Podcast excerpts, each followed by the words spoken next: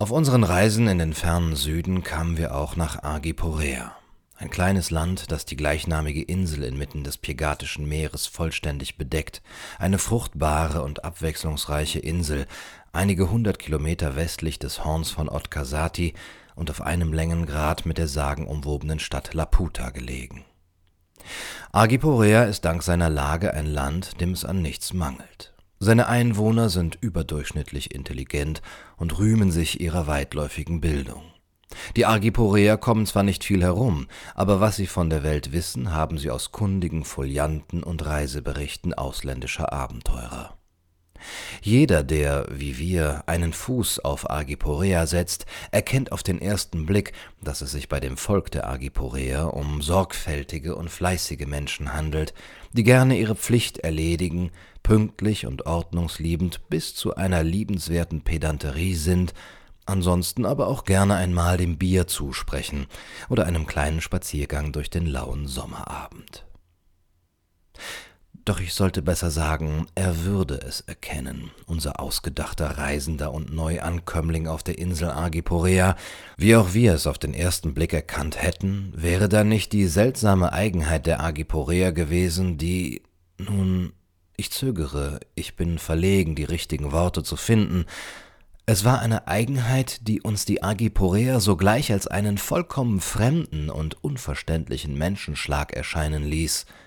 Eben diese Eigenheit, von der ich sogleich sprechen werde, hat meine Männer und mich derart abgestoßen, ja geradezu verwirrt, dass wir uns beim besten Willen nicht hatten vorstellen können, wie ein funktionierendes Leben und Gemeinwesen auf der Insel überhaupt möglich sei.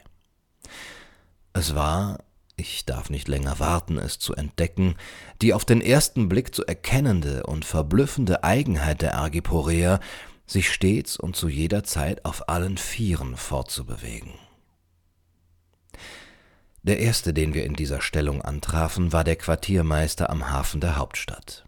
Er kam uns krabbelnd entgegen, der Gestalt, dass meine Männer erst zurückschreckten, da sie vermuteten ein groteskes Ungeheuer, eine riesige Spinne oder ein sehr hässlicher, fellloser und dafür mit Menschenkleid behangener Hund näherte sich uns. Dann aber in schallendes Gelächter ausbrachen, weil der Anblick des Mannes, der ansonsten vollkommen bei Sinnen und in voller Kraft seines Geistes und Körpers zu sein schien, einen so belustigenden Eindruck auf uns machte. Als er zu sprechen anhub, konnten meine Männer ihr Lachen kaum unterdrücken, so dass ich sie von Bord und in die erstbeste Hafenkneipe scheuchen musste. Auf dem Weg dorthin dämmerte uns langsam, dass der Hafenmeister sich weder einen Scherz erlaubt hatte, noch dass er auf grausame Weise entstellt war. Alle Agiporeer, die uns entgegenkamen, bewegten sich auf dieselbe oder eine ähnliche Weise fort. Sie krabbelten, krauchten, glitten, schlitterten, schleppten sich, robbten, gingen auf allen Vieren, in einem Wort, sie krochen. Auch in der Spelunke bot sich uns dasselbe Bild. Die Neuankömmlinge krabbelten fluchend und johlend herein, hinter dem Tresen war nur hin und wieder ein blonder Haarschopf zu erkennen, die Kellnerinnen bewegten sich erstaunlich geschickt auf zwei Beinen und einem Arm nach der Art der Krebse vorwärts, das Tablett in der freien Hand, und bedienten die auf dem Boden sitzenden Gäste. Dabei war es offensichtlich, dass kein körperliches Leiden die Menschen zwang, geduckt zu gehen und zu stehen. Sie wirkten sonst von gesundem Körperbau. Ja, sie bewegten sich sogar erstaunlich flink und behende, so dass ich vermuten musste, dass ihnen diese für das Menschengeschlecht doch recht unnatürliche Eigenheit schon seit sehr langer Zeit in Fleisch und Blut übergegangen sein musste. Es konnte uns freilich nicht entgehen, dass die Agiporeer uns, den aufrecht gehenden Fremden, mit einem gewissen Argwohn begegneten. Sie sahen uns herablassend aus ihren blauen Augen von unten herauf an, was wiederum Anlass zur Belustigung bot. Doch meine Männer und ich waren von der Selbstverständlichkeit, mit der die Agiporeer ihre schmerzhaft scheinende Lebensweise angenommen hatten, so entgeistert, dass uns das Lachen im Halse stecken blieb. An den folgenden Tagen wurde unsere Vermutung, dass das gesamte Volk der Argiporeer kriechend durchs Leben ging, zur bitteren Gewissheit. Sowohl auf dem Land, in den Dörfern und Weilern, bei den Fischerhütten, den Gehöften und Almen, als auch in den Handelsstädten und der Hauptstadt Puzati gingen die Menschen ausnahmslos auf allen Vieren. Ihren Kopf trugen sie niemals höher als etwa anderthalb Meter. Nur die Kinder gingen noch aufrecht, solange sie klein waren, das heißt, solange sie uns etwa bis zur Hüfte gingen. Die älteren und früh hochgewachsenen Kinder begannen offensichtlich den Kopf und den Oberkörper so zu beugen, dass sie ihre kriechenden Eltern niemals überragten. Bisweilen sahen wir allerdings auch einige sehr eifrige Kinder, die sich bereits im Vierfüßlergang übten. Wie wir später erfuhren, wurden in den Lehranstalten und Gemeindehäusern, in Genossenschaften und Clubs diejenigen öffentlich ausgezeichnet, die am frühesten und am geschicktesten mit dem Kriechen begannen. Es wurden auch Lehrer mit dem eisernen Knie am Bande geehrt, die ihren Adepten das Kriechen besonders erfolgreich beizubringen wussten. Erst dachten wir, es sei vielleicht eine Anordnung des Königs, die die Argiporeer dazu zwang, ihren Kopf niemals über eine bestimmte Höhe hinauszutragen. Vielleicht war der Regent selber kleinwüchsig und voller Hass und Ressentiment gegen jeden, der ihn in körperlichen Dingen überragte. Vielleicht war es ihm nur durch eine solch menschenverachtende Anordnung möglich, sein Gebrechen zu vergessen. Doch es wäre auf diese Weise nicht zu erklären gewesen, warum die Argiporeer auch in Augenblicken krochen, da sie mit größter Gewissheit unbeobachtet waren. Meine Männer versuchten durch geschicktes Ausspähen herauszufinden, ob die Argiporeer bisweilen ihr so unnatürliches Gehaben aufgaben, doch vergebens. Auch in den Häusern, wenn sie sich alleine fühlten, erhoben sich die Argiporeer nicht. Noch in den wüstesten Einöden sahen wir Mönche, die von unserer Anwesenheit unmöglich erfahren haben konnten, auf allen Vieren gehen. Ganz gleich, in welcher Lage die Einwohner von Agiporea auch sein mochten, stets krabbelten sie und hoben ihren Kopf nicht höher als bis zu dem Punkt, wo etwa ihre Hüfte war. Ich hoffe, der gütige Leser wird mich entschuldigen, dass ich bei diesen und ähnlichen Umständen so lange verweile, aber es scheint mir notwendig, um ihm das eigenartige Gebaren der Argiporeer vor Augen zu führen. An den Wänden ihrer Wohnungen befanden sich Gemälde, die, wenn sie Menschen zeigten, diese nur in kriechender Form abbildeten. Auch die sagenhafte Gestalt des alten Königs Genodor bot sich dem Betrachter in Form eines Denkmals auf dem großen Platz der Hauptstadt nur in Gestalt eines wie ein Hase zusammengekauerten Fabelwesens. Halb Mensch, halb Hase, dachte ich beim Anblick des alten Königs und schüttelte den Kopf. Es musste sich bei dem, was die Agiporeer in die Knie zwang, also um etwas anderes handeln als den unmittelbaren Befehl eines grausamen Gewalthabers. Ich scheute mich nicht, in Momenten der Gastlichkeit, wenn ich mich mit einem der Agiporeer, weil ich ihm gesenkten Hauptes begegnete, gut zu verstehen schien, nachzufragen. Verzeiht die Unwissenheit eines Fremden, begann ich und senkte Brust und Kopf noch ein paar Zoll mehr in Richtung Boden. Einem Weltenbummler, der bislang keinen Fuß auf Agiporea gesetzt hat. Was ist die Ursache für die eigenartige Fortbewegungsart der Agiporea? Doch trotz seines wohlmeinenden Blickes sah sich der Mann außerstande, mir zu antworten. Ich weiß, was ihr meint. Uns ist durchaus bekannt, dass es in fernen Ländern den Brauch gibt, die Hände vom Boden zu heben und die Hüfte so zu überdehnen, dass man regelrecht überlebensgroß wird, so wie ihr es tut. Ich verstehe es nicht, doch mir wurden Höflichkeit und Aufgeschlossenheit beigebracht, und schulterzuckendes Dulden ist in Agiporea seit den Zeiten Genodors des Geduckten geradezu erste Bürgerpflicht. Allerdings weiß ich beim besten Willen nicht, warum wir es machen, wie wir es machen. Wie ihr mir sicherlich auch keinen Grund angeben könnt, warum der Brauch in eurem Lande ein anderer ist. Ihr steht aufrecht, wir kriechen. Ich finde nichts dabei. Ihr sagt Rauchfang, wir sagen Kamin. So ist es eben. Ähnliche Unwissenheit über den Grund für die bodendeckende Lebensweise der Agiporeer bot sich mir in den weiteren Gesprächen, die ich auf der Insel führte. Erst als ich nach Patka kam, einem kleinen Städtchen, das für seine Kultur und sein reiches Geistesleben bekannt war, traf ich in einer Bibliothek einen Mann, der mir Auskunft geben konnte. Es handelte sich um den Bibliothekar Kailechik Zurik, einen beinahe erblindeten, weißhaarigen Alten, der so gebeugt ging, dass nicht zu unterscheiden war, ob er ein Krüppel oder ein schon seit sehr vielen Jahren besonders fügsamer Untertan des Königs war. Es mochte auch das eine zu dem anderen geführt haben. Verzeiht, bat ich auch Zurich, erklärt einem wissbegierigen Reisenden doch die augenfällige Eigenart Agiporeas. Man hat mir von euch erzählt, antwortete der Bibliothekar.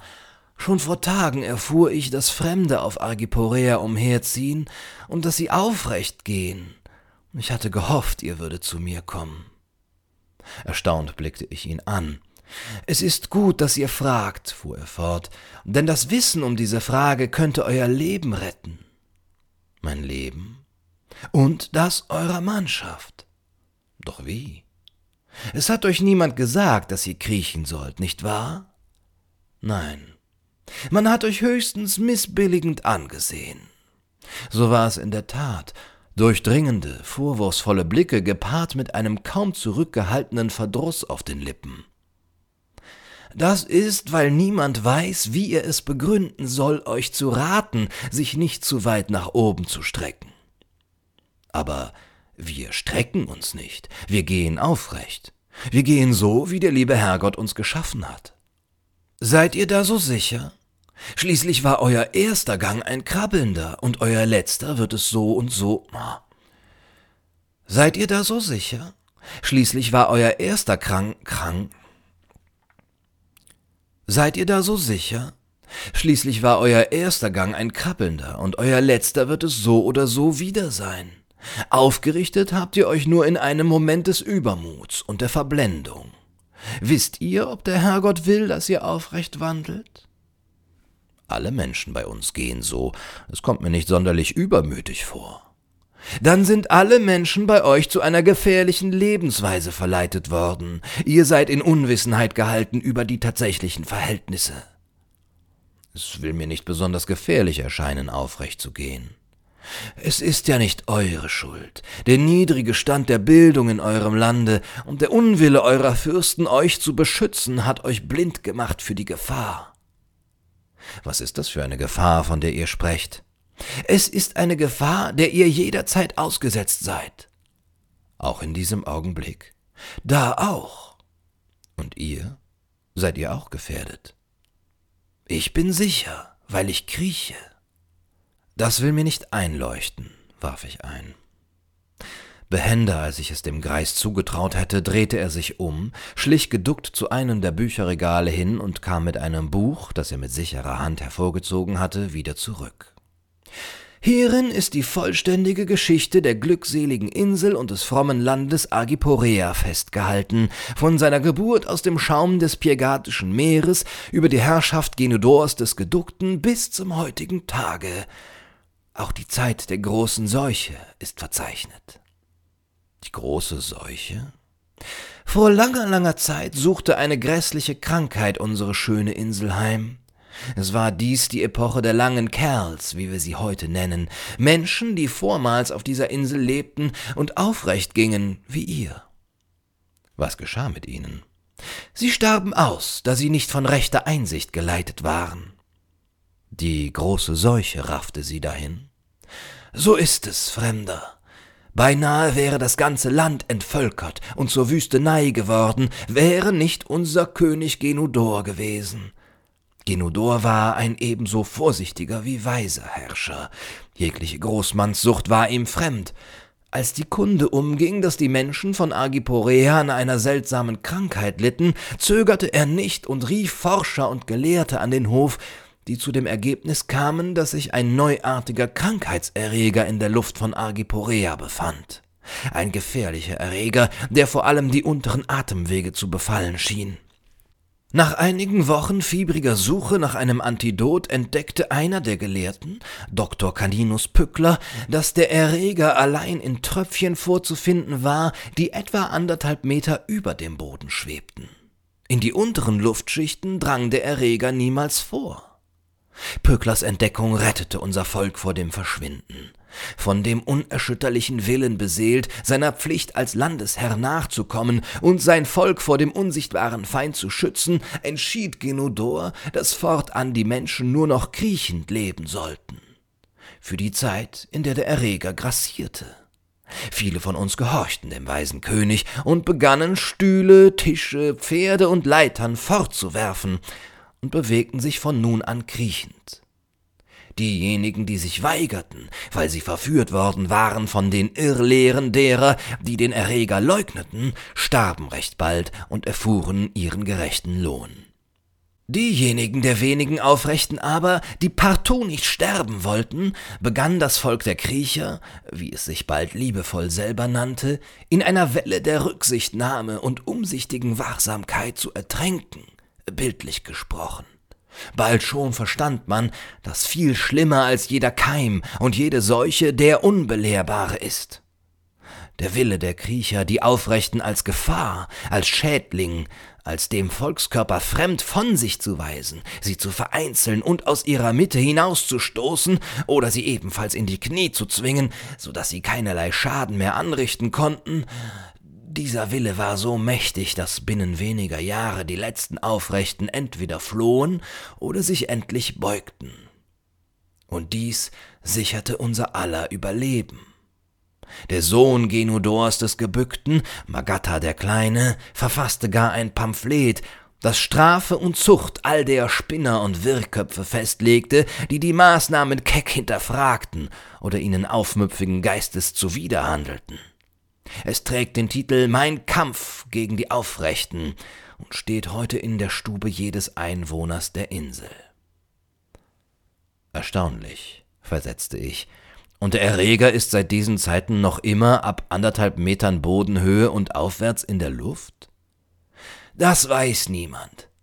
Es ist aber in Anbetracht unserer Lebensweise auch nicht notwendig, das zu wissen, weil niemand mehr aufrecht geht. In der Tat, an all dies gewöhnten sich die Argiporeer gerne. Auch die neue Weise, die Aufrechten zu maßregeln, wurde ihnen gerade zu einem Volksvergnügen, und sich selber zu erniedrigen eine Lust. So wurde bald, was von Genudor als vorübergehend erdacht worden war, zu einer neuen Normalität. Aus einer Not machte das Volk der Kriecher eine Tugend. Das ist fürwahr verwunderlich.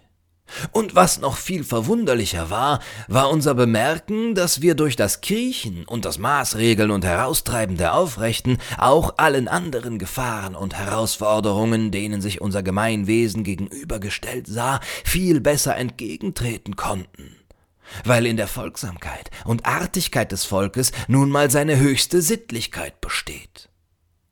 Und so, mein neugieriger Fremder, haben wir das Kriechen gelernt, und auch ihr solltet lieber kriechen, wenn euch euer Leben lieb ist. Bei diesem letzten Satz brach der Alte in ein gräusliches Gelächter aus, welches ich ratlos, ob er eine Warnung oder eine Drohung oder gar einen Fluch ausgesprochen hatte, über mich ergehen ließ. Schließlich machte ich mich erschrocken davon und verließ die Bibliothek. Auf dem Weg durch die Straßen von Patka zurück zu meiner Mannschaft, die ich im roten Viertel zurückgelassen hatte, befiel mich der Gedanke, ob Zurich nicht doch recht haben könnte. Vielleicht hatte ja wirklich ein todbringender Bacillus die oberen Luftschichten befallen, und ich schwebte in höchster Gefahr, ohne es zu wissen. Unwillkürlich begann ich ein wenig gebeugter zu gehen. Und was, wenn es nicht stimmte und ich es trotzdem den Agiporeern gleich tat, was sollte schon groß schiefgehen? Es würde mir ja sicherlich nicht schaden. Das bisschen kriechen. Mit einem Mal überkam mich beim Anblick der krabbelnden Menschen um mich herum ein großes Mitgefühl. War es nicht rücksichtslos von mir, weiterhin aufrecht zu gehen? War es nicht, selbst wenn ich zweifelnd blieb, ein Akt der Brüderlichkeit, mich von nun an auf allen Vieren zu bewegen? Schließlich wäre es doch nicht nur klüger, aus Vorsicht zu kriechen, selbst wenn es sich irgendwann als unnötig herausstellte, sondern auch der Beweis meines guten Willens und meines Anstands, wenn ich es den Kriechenden gleich tat. Wäre es nicht eine angemessene Art Haltung zu zeigen, indem ich kroch? Ich widerstand dem Gedanken aus einem Gefühl des verletzten Stolzes heraus, obschon ich nicht umhin konnte, auf meinem Weg durch die Gassen immer ein wenig geduckter zu gehen. Wie ein Bückling wandernd gelangte ich zu dem Wirtshaus, in dem ich meine Mannschaft zurückgelassen hatte. Ihr Anblick erschreckte mich. Ich fand sie sich auf dem glanzlos fleckigen Boden räkelnd und windend wieder, schleichend und robbend, ganz wie all die anderen Gäste, die das Etablissement bevölkerten. Meine Männer, Meine Gefährten so zu sehen, machte mich rasend und voller Weh und Acht zugleich.